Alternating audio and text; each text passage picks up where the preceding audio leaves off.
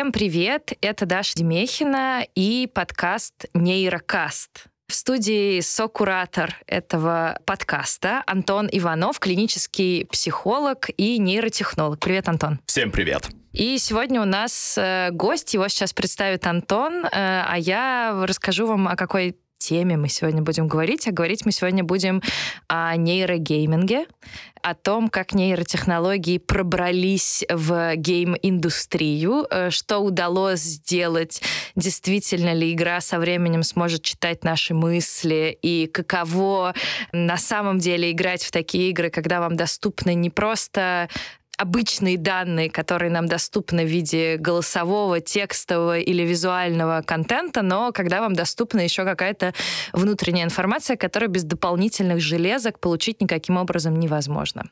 Антон, расскажи, кто сегодня у нас в гостях? Сегодня у нас в гостях абсолютно замечательный человек.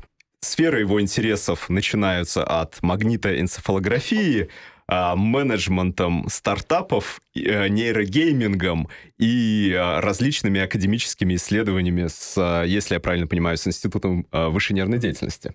Добрый день, очень приятно познакомиться. Меня зовут Юрий. Я являюсь генеральным директором компании Common. Это компания, связанная с нейротехнологиями. Мы в том числе работаем в области нейрогейминга. И я думаю, что сейчас мы пообщаемся на крайне интересную тему. Тогда мы перейдем непосредственно к теме. Да. Я, честно говоря, слышала, несмотря на то, что нейроисследованиями я напрямую не занимаюсь, я исследователь перформанса, я занимаюсь искусством.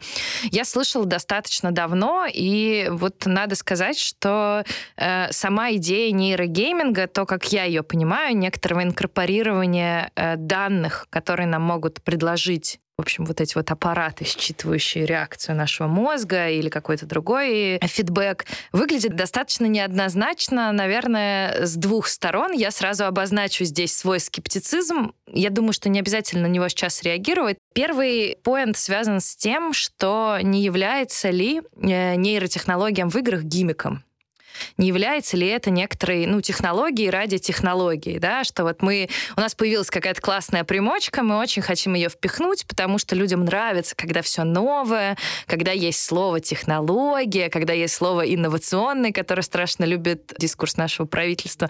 Но, э, тем не менее, вот, да, насколько действительно эта технология не гимик. И второй вот момент, который, наверное, всегда возникает относительно нейроисследований, э, и я надеюсь, который мы сможем затронуть, это этика. Насколько этично пытаться разглядеть под микроскопом то, что недоступно нам каким-либо другим способом. Можно вообще попросить тебя рассказать, что такое нейрогейминг, потому что, возможно, я понимаю, это как-то совсем не так как это есть, как это изнутри. восхитительная точка зрения, потому что я ей очень импонирую. С точки зрения нейрогейминга, это использование в играх различных данных, которые может дать наша нервная система. Причем не только мозг. Мозг — это лишь мелкая часть нашей нервной системы, хоть и крайне важная, но это все-таки не все. Мы говорим тут и о данных, которые могут дать наше сердце, и о данных, которые можно считать, используя различные датчики, которые могут считать микропот с человека и данные, которые могут дать наши глаза. Ну, то есть данных, которых можно забрать с человека, их очень много, и ограничиваться только мозгом, ну, это, наверное, будет глупо, потому что в играх можно использовать практически все эти данные. Почему это не является таким технологией ради технологий? Сейчас объясню. Например, с давних времен люди интересуются таким направлением, как фэнтези или фантастика. Так. Сейчас огромное количество книг, где описывается, как герой овладевает какой-то магией или там начинает управлять чем-то. Мы, например, используем нейротех для того, чтобы дать герою и пользователю те же ощущения, что он мог бы получить, если бы он реально управлял какой-то магией. Например, считывая пульс, он может э, научиться контролировать себя так, чтобы, например, замедлять этот пульс. И таким образом повышать свои скиллы в области, например, управления магией ветра. А для магии огня он, наоборот, должен разозлиться. И это мы тоже можем считать. Таким образом, сила заклинаний будет варьироваться от твоих личных ощущений и от того, насколько ты сам себя умеешь контролировать. Именно на этом завязано все, что связано с книгами про магию, про волшебство. Тот же экспекта патроном, где нужно максимально вызвать себе состояние спокойствия и радости, это состояние спокойствия можем считать используя нейроинтерфейс. И фактически дать человеку возможность почувствовать себя настоящим магом и попробовать э, вызвать экспектопатроном, получится ли у человека вызвать там настоящего оленя крупного, и который сможет защитить от огромного количества дементров, или он просто сделает небольшой щит, все будет зависеть именно от его талантов управления самим собой. В этом заключается основная фишка технологии, что когда человек играет с этой технологией, он понимает себя лучше, учится контролировать самого себя и использовать это в дальнейшей своей жизни. Именно поэтому интерес к этой технологии вызывается в большинстве случаев у людей, которые находятся, например, в стрессовых ситуациях постоянно на работе. Для них это возможность научиться контролировать стресс. Или, например, для людей, у которых слабая концентрация внимания, которые не могут долго сидеть за документами. Для них это возможность развить этот навык. И развить его не так, чтобы постоянно заниматься чем-то скучным, а играя. Игра очень часто вовлекает людей. Мы разговаривали в том числе с крупными компаниями, в том числе с нефтяными, и даже у старшего поколения есть любимые игры, по которым они ностальгируют. Например, одна крупная нефтяная казанская компания, там директорский состав, он старше 45 лет, они все ностальгируют по герою меча и магии. И да, говорят, я что... тоже, я тоже. В твоем ответе так прозвучало, поправьте меня, если это не так, что игра становится не просто игрой, каким-то развлечением, а это прежде всего подается как некоторый процесс обучения. Это тренировка. Ты не просто играешь, тупо проводишь время как-то... Не-не-не, я сейчас никак не, не хотела оскорбить людей, которые играют в видеоигры, тем более после материалов, которые мне скинул Антон стоит как бы по-другому относиться к этому. Но тем не менее, да, это такой вот элемент какой-то, ну, как будто бы работы, как будто бы игра превращается в работу. Любая игра — это некоторая тренировка, просто разных навыков. Ну, на самом деле, любой гейминг а, это стало некоторой заменой шахмат в прошлом. То есть, например, киберспорт — это реально новые шахматы сегодняшнего дня — когда человеку приходится думать, когда человеку приходится продумывать стратегию, когда человеку приходится следить за тем, как э, меняется игровое пространство и как изменяются различные параметры в игре.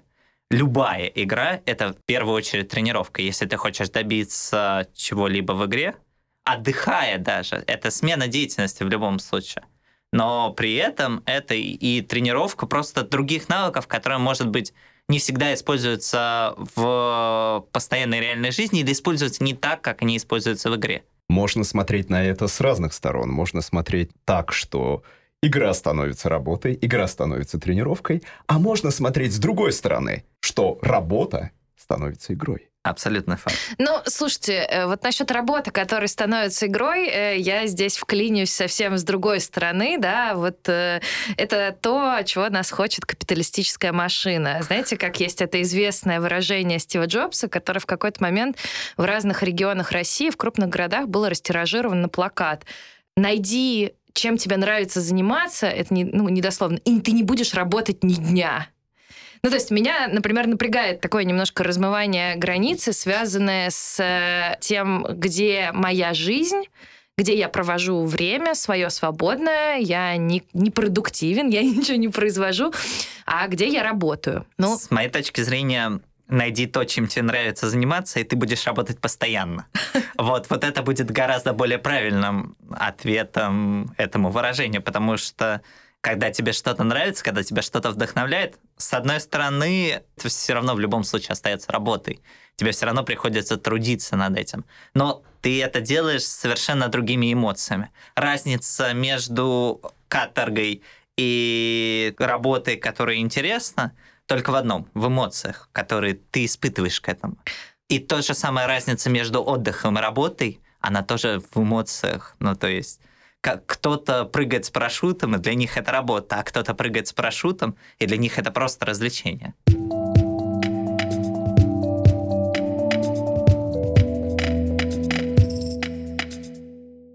Правильно я понимаю, что ну, нейрогейминг делает ставку именно на эмоции. Ну, или, скажем так, одну из ставок, которая делается, это ставка на эмоции. На, На на то, чтобы- состояние. Ну, то есть здесь э, эмоции — это нечто такое более абстрактное, не всегда поддается конечному определению. Когда мы говорим состояние, мы четко понимаем, что это из себя представляет. Ну, то есть, например, состояние расслабленности, оно характеризуется определенными показателями пульса, определенными показателями электроэнцефалограммы, и мы четко понимаем, что там человек расслаблен. Состояние вовлеченности, ну, концентрация внимания скорее, тоже характеризуется определенными показателями. Состояние страха, стресса. Вот эти вот состояния, их можно считать, интерпретировать. Когда мы говорим об эмоциях, там становится все чуть более размыто. Здесь идет большая роль, как мы определим, что из себя представляет эмоция, какой типаж эмоций есть, их много по Расселу, а есть эмоции по... Ну, короче, типажей эмоций крайне много, и где-то их 6, где-то их 4, где-то это непрерывная шкала, где плюс, где минус, и где В общем, понятно, сила эмоций. что эмоции это то, что не measurable. Мы работаем с тем, что все-таки можно привести к каким-то конкретным параметрам, которые мы можем считать. да. Да, существует много методологических вопросов, когда мы утверждаем, что измеряем именно эмоции, потому что эмоции — это не только наша реакция, но и понимание всего контекста. Есть целая область, которая называется affective computing, и там приводится очень много интересных исследований, что, допустим, если мы смотрим на выражение лица человека, одной этой информации недостаточно для определения эмоций, нужно знать э, более широкий контекст. И в зависимости от этого будет меняться интерпретация ситуации. Вот куда я хочу направить дискуссию. Я узнал, что существует нейрогейминг. Что мне нужно сделать? Что мне нужно на себя надеть? Куда мне нужно пойти? А что, что я могу попробовать? Что я могу получить? Что сейчас существует уже? Начнем с простого нейрогейминга, когда мы берем, например, пульсометры, которые у многих есть, и считываем пульс. Есть небольшое количество, к сожалению, пока небольшое количество игр, которые уже можно ск- скачать в Google Play или там в App Store и попробовать поиграться со своим пульсом. Они все выглядят плохо, а, где-то косячно, не а со с чем они играют, эти игры? Скорость, например, машинки. И В зависимости разго- от твоего пульса ты можешь управлять, правильно? Да, Что это просто как бы новая система управления. Да, да, абсолютно Мгм. точно. Если хочется что-то покруче и поинтереснее, то пока что с этим, наверное, можно ознакомиться в основном на выставках, либо при B2B работе а, с клиентами, там, например, тот же корпоративный университет Сбербанка, о котором наконец-то можно говорить, предоставляет своим сотрудникам и их заказчикам, это могут быть там не только внутренние заказчики в виде банка, но и различные внешние заказчики, такие там как CDTO различных компаний, такие как счетная палата, таких как нефтяные компании, они дают возможность попробовать, в том числе наши разработки, где снимаются показатели электроэнцефалограммы, и человек управляет, например, пространством вокруг себя, и в зависимости от того, насколько сильно он сконцентрирован или расслаблен, у него изменяется весь мир виртуальной реальности, который его окружает либо попробовать такой простой пример нейрогейминга, но при этом достаточно увлекательный для бизнес-среды, как нейромафия, когда считываются показания пульса либо мозга, люди играют в обычную мафию, но у них появляется дополнительный параметр, и теперь им приходится не только скрывать свою мимику, не только скрывать то, что они говорят, но и учиться контролировать себя и людей вокруг себя. А можешь рассказать немножко, как физически устроена игра в нейромафию? Все сидят в одном пространстве, или это устроено дистанционно? Рядом с тобой стоит монитор, или как это выглядит? Сейчас существует уже огромное количество вариаций нейромафии, Ну, какой-нибудь самый привычный. мы с коллегами сделали. Есть вариант, когда люди сидят за столом, рядом с ними лежит э, экран смартфона, и на нем демонстрируются показатели пульса в виде понятной анимации, понятного визуализации, и люди видят пульс друг друга. Ага, И- вот это, кстати, был мой вопрос. То есть ты не обязан знать, как интерпретировать эти данные. Игра за тебя интерпретирует. Абсолютно И тебе предлагается точно. уже иметь Да. дело с этим. с более интерпретированными данными, чем просто показатель пульса. Есть вариации, сейчас создается дистанционная вариация, где человек просто надевает пульсометр и играет фактически по зуму. А есть вариации, где используются нейроинтерфейсы, считывается концентрация внимания, расслабление, и опять же все сидят за столом. Есть вариация, где считывается как это сказать, наверное, эмоции а, с многоканального нейроинтерфейса по классификатору обученному считываются некоторые показатели, которые в психологии характеризуются как определенная эмоция. Да, это один из этих показателей, это валенс, является ли данная эмоция позитивной или негативной. И второй показатель а, arousal, который говорит о том, насколько эта эмоция сильна и интенсивна. У нас э, получается в итоге следующее сочетание. Негативная валентность и сильный arousal, негативная валентность и слабый arousal, позитивная валентность и сильный ароузал и позитивная валентность и слабый ароузал. Я, кстати, сталкивалась уже с этим разделением на негативные и позитивные эмоции, и почему-то мне казалось, что сейчас э, в психологии есть тенденция к тому, чтобы перестать делить эмоции на негативные и позитивные. Что ты имеешь в виду под этими словами? А, верно, тенденция определенно есть. А, психология ищет способы того, как разметить это пространство эмоций наилучшим образом. И если мы говорим о контексте непосредственного психологического консультирования, или э, именно тренировки и принесение какой-то пользы людям, то да. Если же мы говорим о контексте игры и развлечения, и вот здесь вот тут тот момент, когда а, хлеб и зрелище начинают разделяться, то и в нейромафии, вот в той редакции, о которой Юра говорил, мы не говорим, что данная эмоция негативная. Мы не говорим, что данная эмоция позитивная. Мы просто выводим на экран, который все видят, картинку пони. Розового пони. Розового. Так. Который выражает какую-то эмоцию. Ну, то есть Интерпретация это... остается за наблюдающим. Абсолютно точно. Ну, то есть это может быть... В смысле, ну у вас в пони уже зашитый какой-то набор эмоций, которые он может выражать. То есть да. интерпретация не остается за... Ну, то есть он может быть грустный, он может быть веселый. Я правильно понимаю, что речь идет вот об этом? А не все люди понимают, веселый этот пони или нет. Вас более сложное выражение веселья, чем просто улыбка. Абсолютно точно. Да? Ну, то есть э, пони выражают эмоции не совсем так, как люди. В этом и, фишка. И если посмотреть на пони, то разные люди по-разному их ощущают.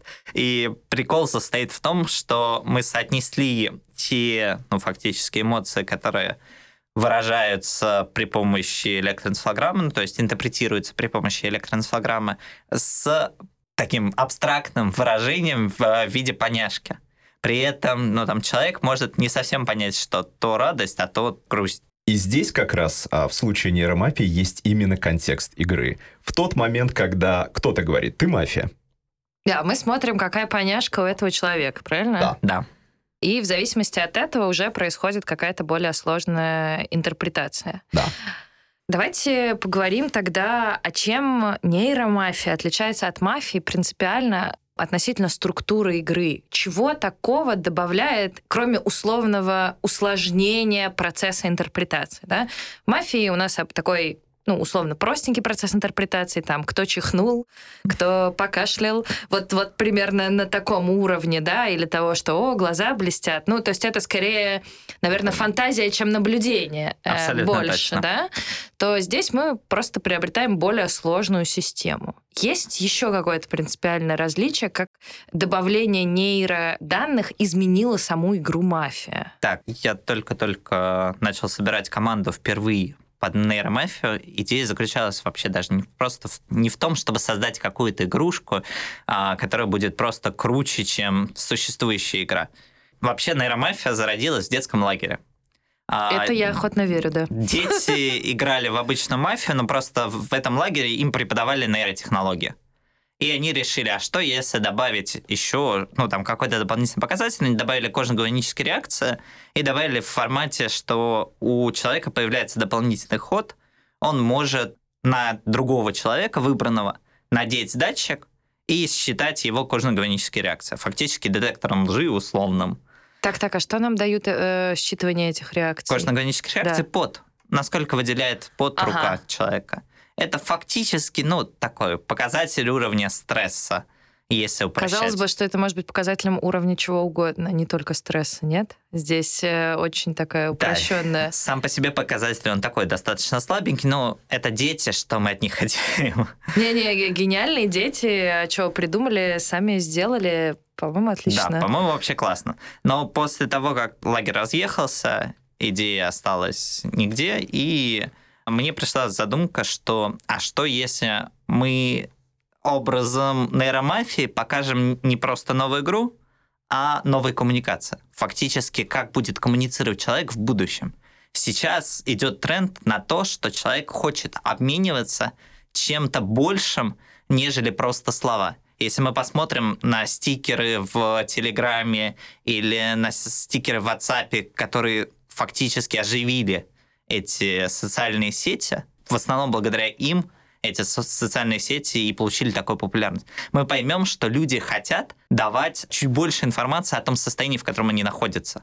И вполне возможно, что в будущем люди начнут коммуницировать не просто словами, а попытаться передавать свои реальные ощущения, свои реальные эмоции. Не правда ли иногда хочется донести человеку, ну, там, насколько тебе грустно или насколько ты счастлив Да, от того, что мы- ты мы- видишь Мы его? идем в сторону вполне утопической идеи, что когда-то субъективные переживания станут доступны Абсолютно другому точно. человеку. Абсолютно точно. Именно туда мы и идем. И это я и хотел показать в этой игре. То есть показать, что уже сейчас начинают появляться такие вещи, которые могут понемногу давать некоторую объективную информацию о тебе другому человеку, чтобы он чуть лучше понимал твои переживания. На основе этого родилась игра нейромафии, на основе этого родился тренажер Mind Control, когда а, на собеседника надевается датчик, считываются его показания, и выводится два значка. Первый значок — это то состояние, которое у собеседника сейчас, и второй значок — это э, состояние, которое нужно вызвать у собеседника. И ты коммуникативными стратегиями пытаешься лучше понять, как зацепить собеседника и как заставить его выйти в ту или иную эмоцию. Как лучше понять своего собеседника и как э, лучше, например, его успокоить или наоборот разозлить. Как лучше вывести его на, ту, на то или иное состояние для того, чтобы коммуникация вышла на фактически качественно новый уровень. Чем чаще эти состояния совпадают, тем больше баллов человек получает. И таким образом мы фактически оцифровываем его коммуникативный эмоциональный интеллект. У нейромафии похожая ситуация.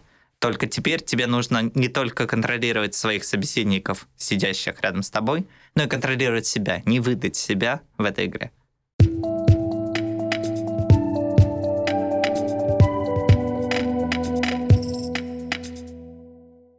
Это любопытно, хотя сразу возникает э, несколько вещей. Первое, мне казалось, что все-таки передать э, переживания невозможно, что это вот нечто невыполнимое принципиально. Мы немножко замкнуты Пока. в своем... Да, здесь есть какие-то теоретические предпосылки, Здесь которые говорят есть- о том, что это возможно. Здесь Можно есть немножко огромное о них? количество предпосылок, начиная от, э, когда мы берем несколько людей и даем им возможность э, работать с биологической обратной связью. Биологическая обратная связь это как раз когда мы даем показатели вот этим. И э, пытаемся распространить какой-то показатель, например, сердцебиение по кругу у людей. Чтобы у Это- всех было одинаковое сердцебиение. Да. да? Как известно, сейчас есть огромное количество научных статей, которые подтверждают, что в зависимости от бита музыки а у человека задается определенное сердцебиение. Мы даем первому человеку а, бит музыки, а второму человеку процедурно генерируем его сердцебиение в бит. И таким образом смотрим, как по группе распространяется одно и то же сердцебиение. Просто используя бит музыки и бит сердцебиения каждого человека в этом круге. Это некоторый перформанс, который мы сейчас планируем как раз организовать. Есть ряд научных предпосылок для этого перформанса, есть огромное количество научных статей, которые говорят, что, скорее всего, это получится в группе, которая хорошо коммуницирует друг с другом. И вот обязательно это попробуем. Да, это будет очень интересно узнать э, результаты, потому что действительно идея, что кто-то может почувствовать, что ты чувствуешь, звучит ну, очень соблазнительно, да? Крайне что... соблазнительно. Крайне соблазнительно. А еще круче, когда ты понимаешь, что ты сам чувствуешь. Это тоже, на самом деле, крайне интересная область. И что, например, вызывает в тебе те или иные чувства, потому что мы часто себе не понимаем, что конкретно может вызвать нас расслабление или концентрацию, что конкретно нас, например, злит, или что в нас вызывает там страх. И работать с вот этими собственными состояниями и эмоциями — это там, вторая область, которая выглядит безумно соблазнительно. Первая область — это как раз передача своих эмоций, а вторая — понимание себя. Антон, ты чувствуешь, как эта технология может потеснить консультирование? А я даже более того, я совершенно за. Э, мы можем взять любую сферу деятельности человека, которая сейчас существует. Маркетинг, игры, реабилитация, психологическое консультирование, терапия, что угодно. И сейчас, пока, какое-то время, там нет нейро. И скоро там будет нейро. В каждой области, в той или иной степени. Выраженное ли оно будет э, глубокими нейронными сетями или другими способами компьютерных и искусственных нейросетей – а будет ли оно выражено с помощью специальных датчиков, которыми мы считываем информацию и анализируем поведение человека? Нейро войдет в абсолютно каждую область. И, скорее всего, в виде комбинации того и другого. Да потому что эти технологии невероятно круто коммуницируют с друг другом. Когда мы говорим о том, что мы можем считать какой-то показатель и использовать искусственную нейронную сеть для интерпретации этого показателя или для отдачи человеку дополнительной обратной связи о том или ином его собственном состоянии, это прям что-то невероятно. Ну, я вижу, вы как адепты этой идеи. Может быть, э, поделитесь тем, как люди, которые не изначально за эту идею, вот те, кто играли в нейромафию, есть какой-то фидбэк от тех, кто это уже попробовал? Да, конечно, его крайне много. Какой, э, как, какой он, э, если его каким-то образом суммировать? Все зависит от вариации нейромафии. А вариации с пульсом, он всегда крайне положительный, и людям очень интересно узнать о том, как бьется пульс другого человека. Оказывается, даже этот показатель оказывается просто невероятным дополнительным параметром для понимания того, как думает другой человек. С точки зрения вот можно я, мне кажется, что это связано с тем, что пульс это что-то понятное, да? да? Мы э, мало знаем, ну, я имею в виду люди, которые не занимаются мозгом или нервной системой, очень маленькое имеем представление, как мы работаем, как люди. Вот черт его знает, это прям дыра. Но про пульс мы что-то знаем. И поэтому интерпретация пульса кажется более-менее понятной и простой с точки зрения входа игрока в игровой процесс, да? Вот, может быть, это с этим связано? Абсолютно потому что, потому что именно. выглядит так, что насколько вообще нейроигры завязаны на том, что мы должны понимать, как работает наше тело, насколько мы должны иметь хорошее представление об анатомии, о том, как мы устроены, э, какие нейромедиаторы на что влияют, насколько вот этот процесс, он перекладывается на плечи игрока вообще. Сейчас расскажу. А, я как раз хотел продолжить, с чем это связано, и ты стопроцентно угадала. Это связано с тем, что человек лучше понимает, что такое пульс, лучше понимает, как с ним работать. Ну, лучше... пульс даже у врача меряют, мне кажется. Да, да, да. В этом нет ничего сверхъестественного, но при этом для игры это дает некоторый дополнительный толчок. Когда мы говорим с мозгом, возникает скептицизм, и люди делятся на скептиков и на тех, кто в диком восторге и визжат от того, что на них надет нейроинтерфейс, они фоткаются, нейроселфи — это наше постоянное мероприятие в рамках любого проведения нейромафии, когда человек просто надевает нейроинтерфейс, и безум у него возникает жгучее желание взять телефон и зафоткаться.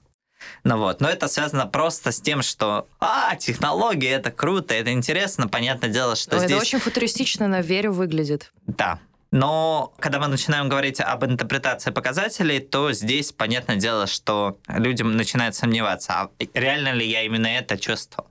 А нет ли какой-то задержки? А показатели соответствуют ли вообще реальности и соответствует ли то, что я увидел на экране, тому, что реально чувствовал человек и тому, что реально испытывал человек. А здесь, опять же, в зависимости от вариации, можно долго рассказывать, можно спорить с тем, что те или иные показатели являются верными, и та или иная интерпретация по там, определенным научным статьям. Пока мы не докажем на конкретных примерах, что это работает, никто все равно не поверит. Конкретными примерами являются, во-первых, показатели нейроуправления, Например, мы берем вертолетик и даем нейроинтерфейс. Когда человек сконцентрирован, вертолетик взлетает. Когда человек расслаблен, вертолетик стоит на месте.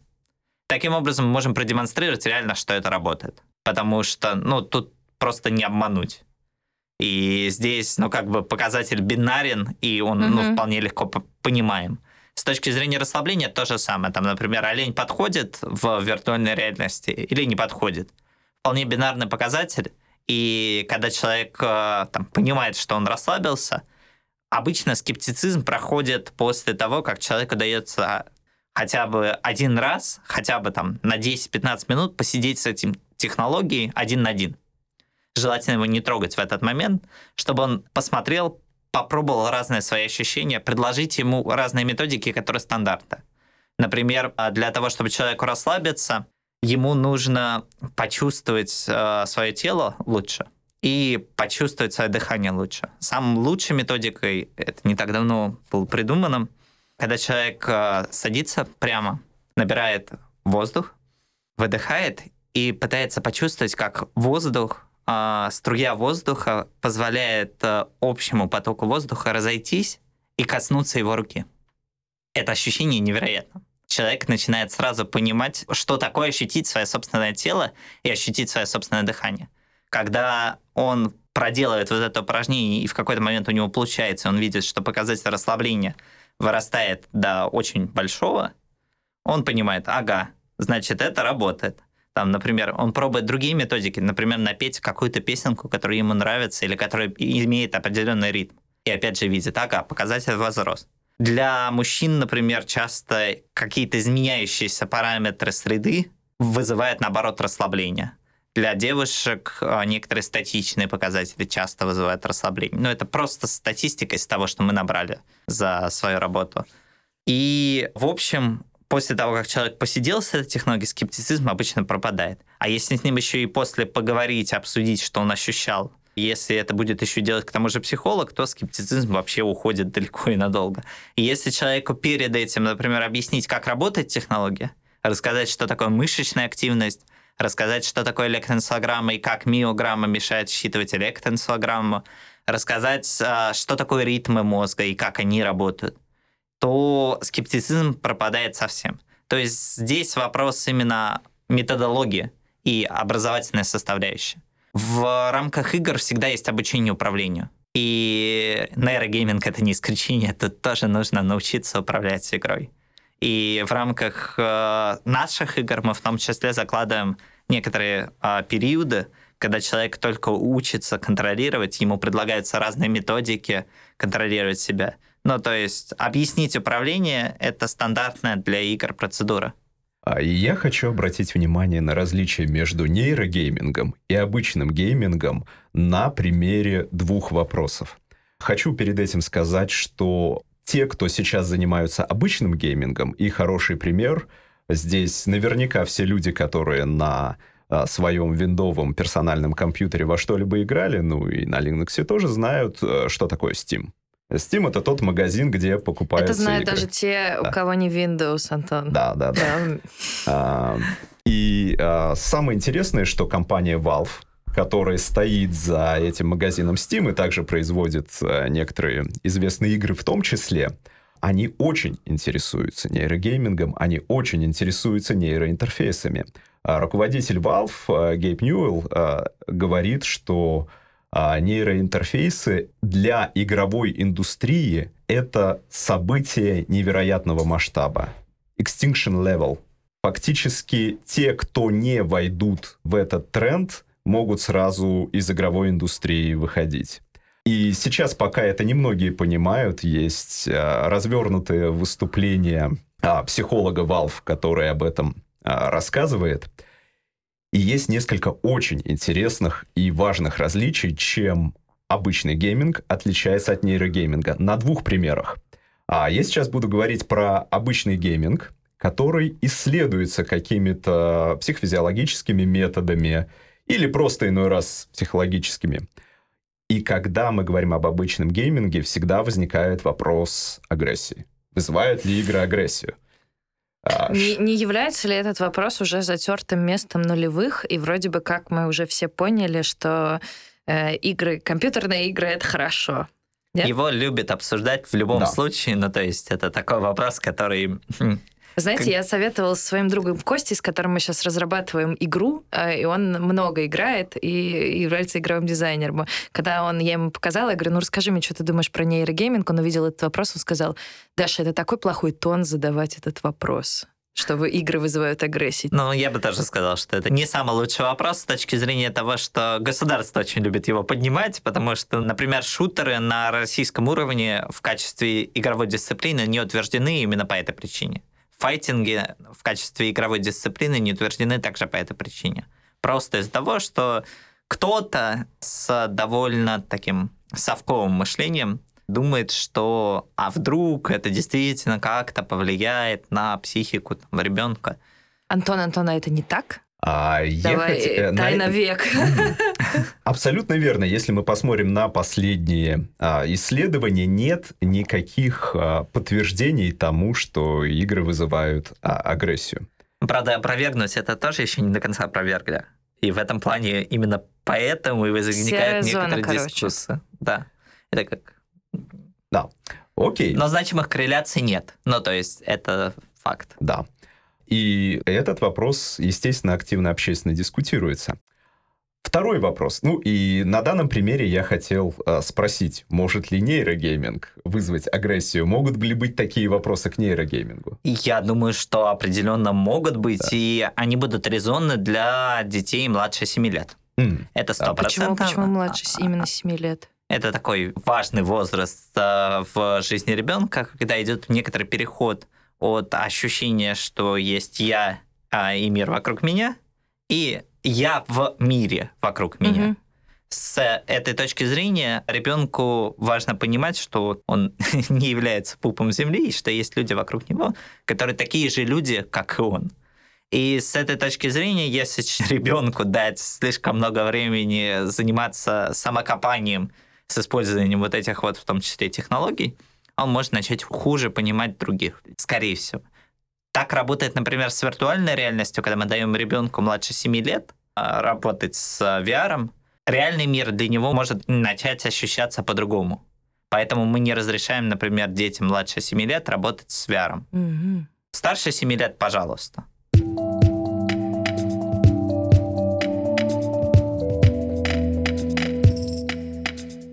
И в связи с этим мой второй вопрос про различия нейрогейминга и обычного гейминга.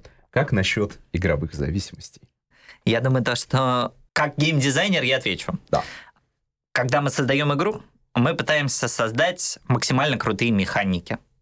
Под механикой понимается любое взаимодействие с игровым пространством. Ну, то есть это может быть то, что у нас имеется физика в игре, и там стакан может разбиться. Или, например, то, что у нас имеется возможность пулять там фаерболы. Или то, что эти фаерболы зависят, например, от э, какого-то параметра игры. Например, от положения тела в пространстве, ну или от там, его концентрации человека, или от его расслабленности с считываемым пульсометром. Таким образом, любая механика может стать э, такой ключевой до игры и может сильно затянуть человека. Простым примером являются разные игры, такие как, э, например, когда, знаете, в телефоне переставляете такие квадратики разноцветные, и вам нужно собрать определенное количество А, чтобы они квадратиков. исчезли потом, да? Да, да, да, да, да, именно так. Ну вот, эта механика стала довольно цепляющей, и многие люди даже взрослого поколения в метро постоянно играют в эту игру. Потому что они уже ну, там, привыкли к этой механике, и они не могут жить без вот этого переставления квадратиков, потому что они привыкли, что эта механика их расслабляет. То же самое может возникнуть с любой механикой, которая будет создана. Чем круче механика, тем круче она вовлекает человека. Поэтому говорить о зависимостях, наверное, можно. С другой стороны, нужно понимать, что есть люди склонны к зависимостям, есть люди не склонны к зависимости. Азартные игры запретили почему? Потому что людей, склонных к зависимости, они тратили большое количество денег, продавали квартиры, экономика падала и так далее. Здесь же вопрос совсем другом. А что будет, если действительно у человека будет зависимость? Что с ним случится? Не будет ли для него это, например, лучше, чем если бы у него не было этой зависимости к тому же нейрогеймингу.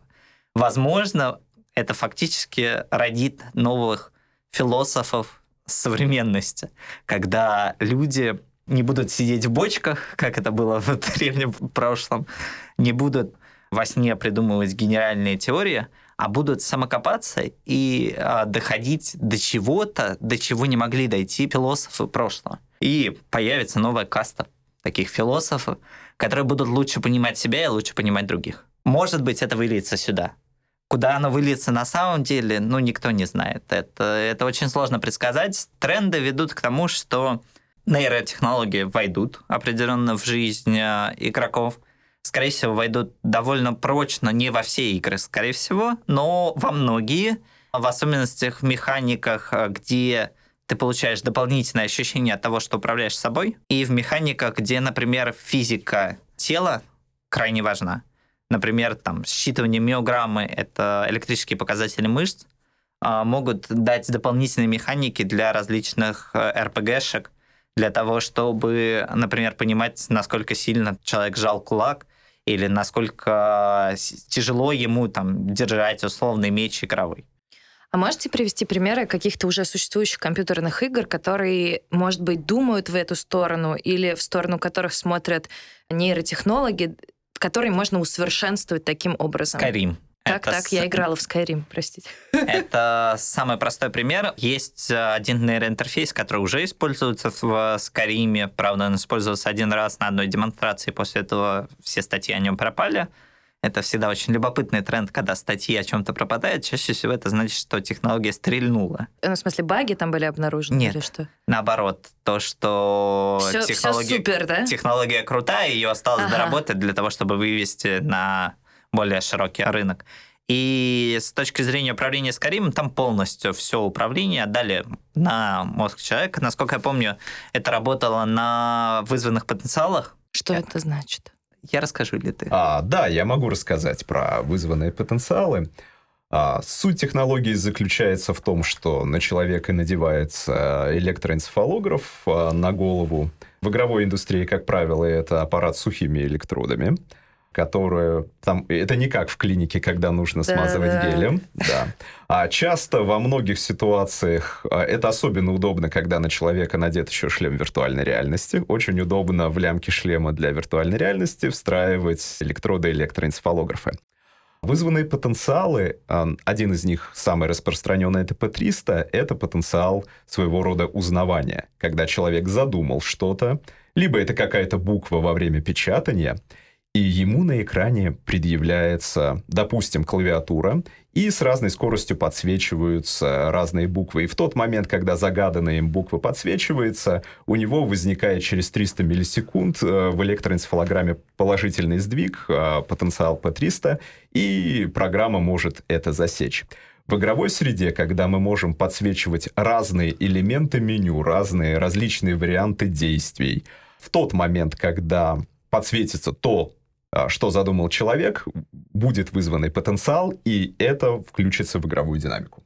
Среди российских компаний уже есть а, компания, которая делает на вызванных потенциалах игры, в том числе в виртуальной реальности, компания Capybara. А сейчас разрабатывают э, вполне успешно, довольно интересные кейсы есть в использовании именно этой механики в гейминге. Я не вижу в этом такую особую ценность, когда используется именно P300, а не, например, состояние. Но это чисто мое мнение субъективное, оно может совсем быть неправильным. Потому что P300 это фактически потенциал выбора. Когда человек может что-то выбрать, выбрать он может и клавиатурой. А вот свое состояние изменить, это уже нечто более интересное, то есть это добавляет там целый ряд механик, а не одну. Правильно я понимаю, что тогда игра в Skyrim это как бы вот на вас шлем, и у тебя нет в руках ничего. Да. Ты, грубо говоря, весь свой выбор э, делаешь, мозгом. делаешь не ручками, как да. это было раньше, а мозгом. И у тебя как будто бы, как будто бы, когда ты играешь такие вещи, как в Skyrim, все-таки хочется держать что-то в руках. Ну вот мне, по крайней мере, хочется держать что-то в руках. И мне, например, нравится, очень симпатизируют игры в VR, опять же, с новым шлемом Oculus Quest, который в шести осях координат фиксирует положение рук и положение головы. И ты можешь нагинаться, ты можешь драться мечом, ты можешь там создавать магию, и она будет э, определенным образом меняться в зависимости от движения твоей руки. Ну, то есть вот это, по-моему, прикольнее для Скариба, чем просто выбор. Но это, опять же, субъективно.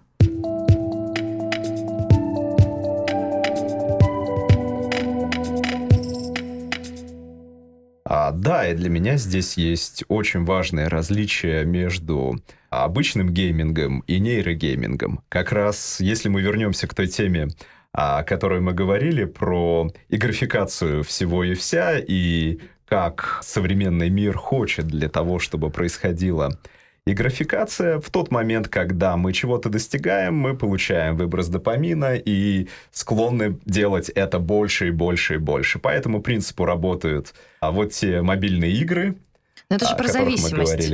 Да, это про зависимости. И чем для меня, наверное, здесь уникально отличается нейрогейминг от обычного гейминга, тем, что обычный гейминг он может способствовать зависимости таким образом, что человек может уйти из реального мира в игровой мир и оттуда не возвращаться. И он в реальном мире все больше и больше дезадаптируется и адаптируется только к а, игровому миру. Это да, вызывает... Даже свое тело перестает ощущать иногда. Он просто да, запоминает, да? как движутся руки на мышке и как нажимаются клавиши на клавиатуре.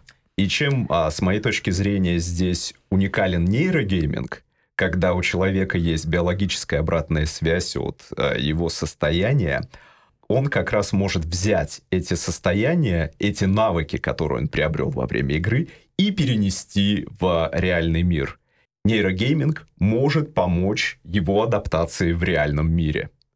А не видишь ли ты тут проблему, что э, нейрогейминг учит тебя использовать, ну, например, повышать свой пульс или понижать его, расслабляться, напрягаться через определенную схему. Ты тренируешься. Но для того, чтобы перенести это в обычный мир, тебе нужно гораздо больше данных для того, чтобы понять, где тебе нужно расслабиться, а где тебе нужно напрячься. Это как будто бы должно в разы увеличивать рефлексию человека по поводу того, не просто в каком состоянии находится, а в каком психофизиологическом состоянии он находится, да, там, какой у меня должен быть пульс, какой у меня должен быть, я не знаю, еще что-нибудь, да, там, как у меня сердце должно биться. И это в конечном итоге ведет к какому-то гигантскому набору знаний, который должен обладать человек, нет? Абсолютно точно, с одной стороны, стороны, а с другой абсолютно не так. Потому что, с одной стороны, да, человеку приходится тогда чуть больше осознанности прилагать к бытовым действиям. С другой стороны, у человека есть интуиция. Он уже привык, что, например, его сердце повышается в момент стресса, но ему это не нужно. Сейчас небольшой экскурс. Мы, если мы произошли по теории эволюции, мы произошли от древних фактически обезьян, и в их мире основная реакция, например, на то, что на тебя смотрит большое количество хищников, это бей и беги. А в нашем мире это публичное выступление называется. И если в рамках публичного выступления... Вы так воспринимаете людей, которые на вас смотрят, как хищников? А человек — это хищник. И в любом случае хищник. И поэтому, когда человек выступает перед публикой, перед другими людьми, то он фактически находится на сцене, подсвеченный, ну, то есть его хорошо видно, вокруг него большое количество хищников, все глаза смотрят на него, реакция, которую диктует тебе природа, это бежать или бить. Но это неправильная реакция для сегодняшнего человека. Это реакция, которой не должно быть. И здесь он может как раз включить вот эту методологию осознанности и понизить свое сердцебиение, заставить себя расслабиться – и таким образом его публичное выступление станет гораздо-гораздо лучше, потому что волнение позволяет ухудшить дикцию. Оно а, заставляет человека забывать некоторые вещи заставляет человека заикаться или где-то, например, делать ненужные паузы или вставлять слова паразита. И все это сильно мешает публичным выступлениям.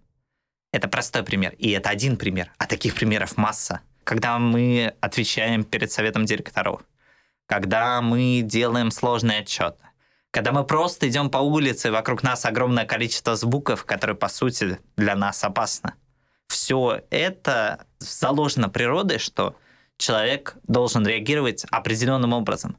Но эта реакция будет неправильной на сегодняшний день. Мир крайне быстро меняется, а человек меняется не так быстро, как меняется этот мир. И фактически нейротехнология — это возможность человеку догнать вот эти вот изменения, которые происходят во внешнем мире, адаптироваться под жизнь в современном мире.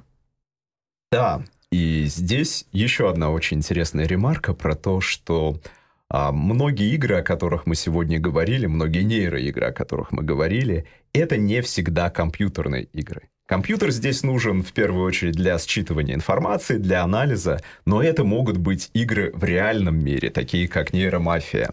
Коллективные игры, когда люди общаются между собой, видят друг друга и видят какую-то дополнительную информацию друг о друге. Это то, что может объединить людей больше. Ну, как мы говорили, коммуникация выходит на качественно новый уровень, и человек фактически меняется в отношении других людей, в отношении самого себя. А, да, и это про то, что там, где не было нейро, будет нейро. И я даже скажу больше. Там, где не было нейрогейминга, будет нейрогейминг, потому что все сферы, о которых мы будем говорить, а, так или иначе и графицируются. Например, э, такая сфера, о которой мы будем говорить в последующих передачах, как реабилитация. Реабилитация после инсульта. Крайне важно, чтобы игрок и человек был вовлечен. И для этого используются игры, чтобы было вовлечение.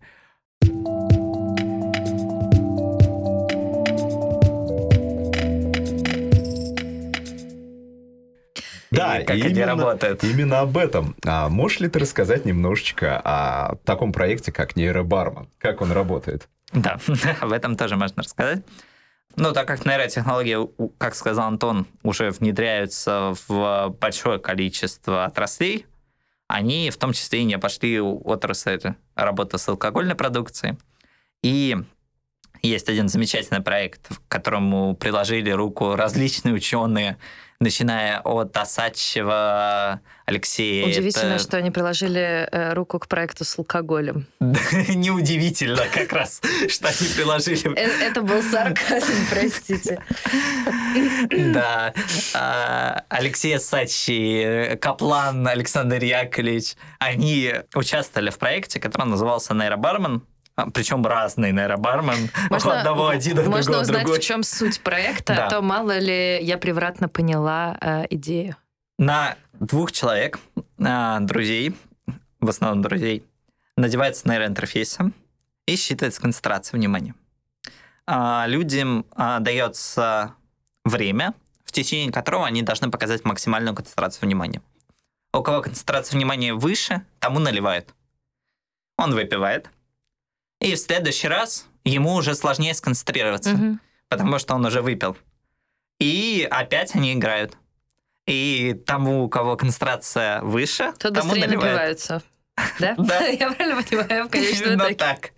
Ну, то есть, фактически, это алкогольная игра, которых много, но в этой алкогольной игре забавно то, что алкоголь будет распределяться приблизительно равномерно тому, насколько человек напивается. То есть, если человек напился сильно, то ему уже не, не удастся дадут. да, концентрировать свое внимание. И таким образом, фактически, все напьются приблизительно до одной кондиции. И таким образом, ну, то есть компания будет приблизительно в одном ключе общаться и думать. У нас осталось совсем немного времени, и я подумала, может быть, один вопрос. Он, честно говоря, из тех вопросов, которые предлагал к обсуждению Антон, заинтересовал меня, как ни странно, больше всего, потому что в детстве мне нравилось не сколько играть, сколько наблюдать за тем, как люди играют. Э, может быть, мы могли немножко поговорить про феномен Let's Play стриминга, потому что первое, о чем я подумала, когда подумала о нейрогейминге, да, сейчас это все все-таки звучит как очень дорого, да, это не технология, которую люди могут купить, это даже, ну, как бы это не приставка, которую ты можешь купить и легко использовать. Данном случае, ну, по крайней мере, пока, да, э, нету такого какого-то простого решения. Тем не менее, кажется достаточно простым решением, учитывая, что стриминг является колоссальным бизнесом вокруг игровой индустрии, ну и, наверное, частью этой индустрии, было бы интересно, когда люди бы стримили...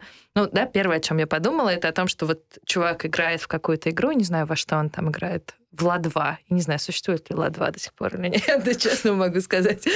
Ну или Warcraft он играет. И он параллельно с этим стримит э, некоторый свой интерфейс. Вот используется ли это таким образом киберспортсмены или, я не знаю, киберблогеры, как их э, стоит Сейчас правильно назвать? Именно такого феномена в области нейрогейминга, к сожалению, нет, но мы обязательно к этому придем.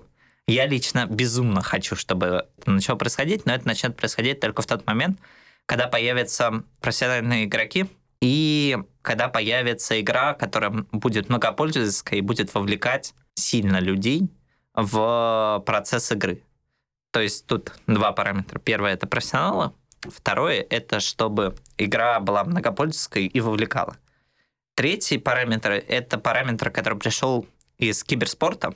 Это все параметры киберспортивной игры. Чем отличается киберспортивная игра от не киберспортивной? Одинаковые условия в начале игры, то есть у всех равные условия. Угу. И играть, ну, существует баланс игры. То же самое с обычным спортом. Когда человек, например, плавает, он плывет по одному и тому же расстоянию с одной и той же водой. То же самое и в киберспорте. Во-вторых, это ограниченность по времени а, проведения турнира. То есть а, он ограничен либо часом, либо получасом, либо это мелкие турниры, там, по 2-3 минуты для мобильных игр.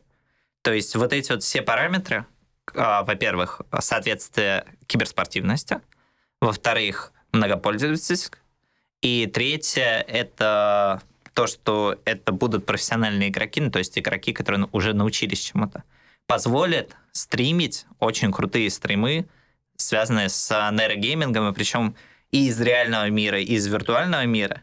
И вот это вот сочетание на грани реальность-виртуальность может создать прям безумно крутую картинку. И, скорее всего, если это случится в России, то Россия станет лидером в области нейрогейминга. И я очень надеюсь, что это случится в России. И как минимум я хочу приложить к этому руку. Здесь вам нужны художники перформанса, которые обладают теми навыками без обычно нейротренировок, и они наверняка могут создать из этого шоу. Ну и такой, наверное, последний вопрос, который меня страшно волнует. А почему интересно смотреть, как другие люди играют, и в чем прикол летсплея и стрима? Потому что я пока готовилась к этому э, выпуску, я посмотрела какое-то количество стримов, хотя я, ну, и они меня как-то достаточно сильно вовлекли, я там типа час прошел, я не заметила. Потом я думаю, господи, почему я это смотрела? Почему? Здесь на самом деле очень много феноменов начиная от того, что это проще, и при этом ты получаешь приблизительно тот же дофамин, что ты получала бы, как, если бы как? играла. Я же не играю в это, я просто наблюдаю за тем, как человек достаточно скилловый, что-то там делает себя в игре. соотносить с этим человеком. У тебя возникает некоторая эмоциональная, причем здесь именно эмоциональная привязанность к этому человеку, и ты начинаешь ощущать близкие ощущения к нему. Это, это приблизительно то же, о чем мы говорили в самом-самом начале, когда говорили о том, что было бы круто понять, что чувствует другой человек. Когда ты смотришь за чужой игрой, ты приблизительно понимаешь, что чувствует другой человек. В некотором искаженном виде, с субъективной призмой, огромной субъективной призмой, но ты приблизительно ощущаешь себя им. И получаешь тот же дофамин за меньшую цену, чем он. Ну, то есть ему приходится трудиться, а ты получаешь тот же дофамин, его дофамин. Дешевый, дешевый да. дофамин. Да-да-да, фактически. Это никак не уменьшает его ценность для нас? Нет, для организма да. никак, потому что организму пофиг, а, ты прочитала книгу или посмотрела сериал. За сериал ты, скорее всего, даже получишь больше дофамина, потому что там много моментов, которые тебе дают дополнительный дофамин. Почему спортсмены, качки, стараются еще больше качаться. Потому что за, каждый, за каждую поднятую штангу они получают дополнительный дофамин. При этом начать качаться довольно сложно, потому что этот уровень дофамина еще достаточно не, не да. разработан. И здесь э, принцип как раз работает на вот этой вот дофаминовой зависимости человека от э, тех или иных его действий. И именно поэтому вот эти вот летсплеи это безумно круто, безумно интересно попробовать ощутить себя в теле другого человека с некоторой субъективной призмой и попробовать почувствовать, как будто ты играешь, но играет он. Ну, то есть э, это чем-то похоже на просмотр сериалов, чем-то похоже на просмотр фильмов. когда ты ассоциируешь себя с каким-либо героем, не обязательно с главным героем, но с каким-либо, и начинаешь переживать за него. В книгах, на самом деле, у меня это больше проявляется именно в книгах, когда я начинаю ощущать себя там на месте того героя, который описывается, потому что там еще описаны его переживания, и ты приблизительно понимаешь, как эти переживания коррелируют с твоими переживаниями, и тебе легче ощутить его.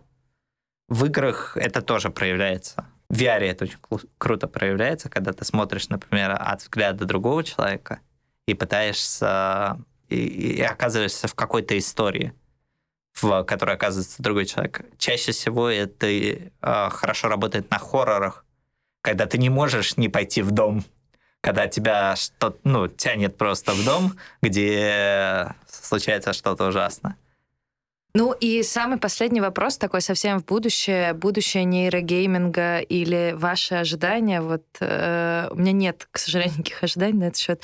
Поэтому, Антон, э, Юра, что вам кажется самое офигительное может произойти?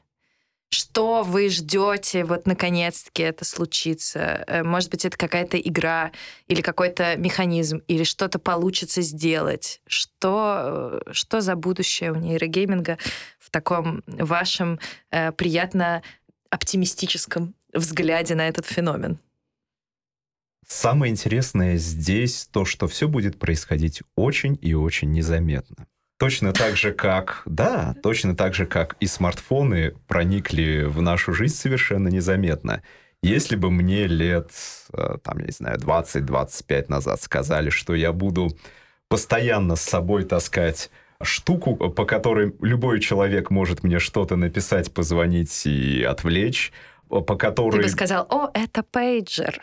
А, нет, я бы сказал, что я никогда ни за что такую штуку с собой таскать не буду.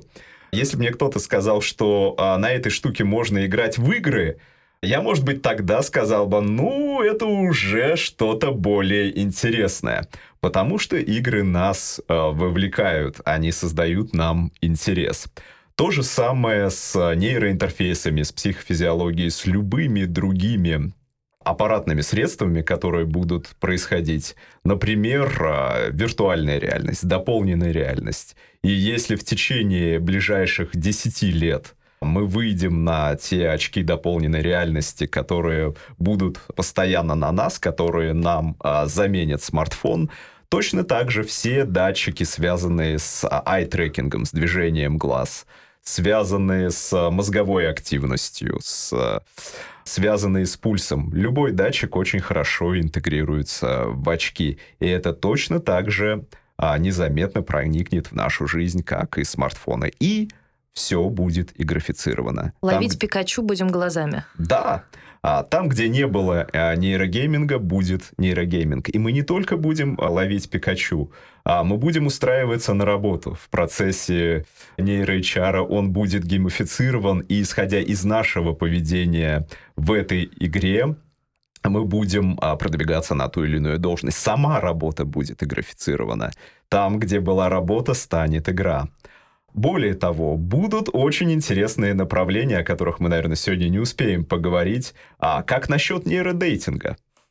Все сферы жизни будут а, ну, это сразу как э, человек тебе дикпик присылает нейродейтинг, если это так представляю. Ну, в смысле, нейро... Нейродикпик, простите. А, только в данном случае будет картинка его субъективного опыта это не будет что-то, что Хотела бы я видеть это сразу. Вот о чем я думаю, Антон. Да, Наверное, да, да, нет. А вот здесь интересно, потому что а, можно воспринимать а, нейротехнологии как способ а, залезть в мозг, а можно воспринимать нейротехнологии как способ вылезти из мозга, выразить себя, выразить свой субъективный опыт и передать его другому человеку. И я не скажу, что это будет очень радужно и весело, потому что будет очень да, много точно. препятствий на этом пути, так, подожди, будет много этических картину. вопросов. У меня нет оптимистичной картины, у меня есть скорее неизбежная картина. А, Юра, а ты что думаешь? Для меня самым таким, наверное, главным, что появится, это появятся новые люди. Ну, то есть люди, которые будут мыслить по-другому, люди, которые будут осознавать себя по-другому. Ну, как я уже говорил, я жду, когда человек станет более осознанным, когда человек начнет понимать себя гораздо лучше, как э, появились дети, которые уже на «ты» с э, планшетами. Я жду, когда появятся дети, которые на «ты» с самим собой. Вот, вот это было бы прям что-то невероятное. Мне кажется, это бы решило огромное количество мировых проблем, которые возникают просто из-за недопонимания. Недопонимания себя и недопонимания других. И в этом, мне кажется, основная ценность того, что может принести нейрогейминг в будущем. Ну, звучит как э, офигительная вещь. Не знаю, я ни разу не играл, э, но тем не менее. Юра, спасибо большое, что пришел к нам с Антоном. Спасибо вам, что пригласили. Я был очень рад поговорить на эту тему. Да. Всем спасибо, пока.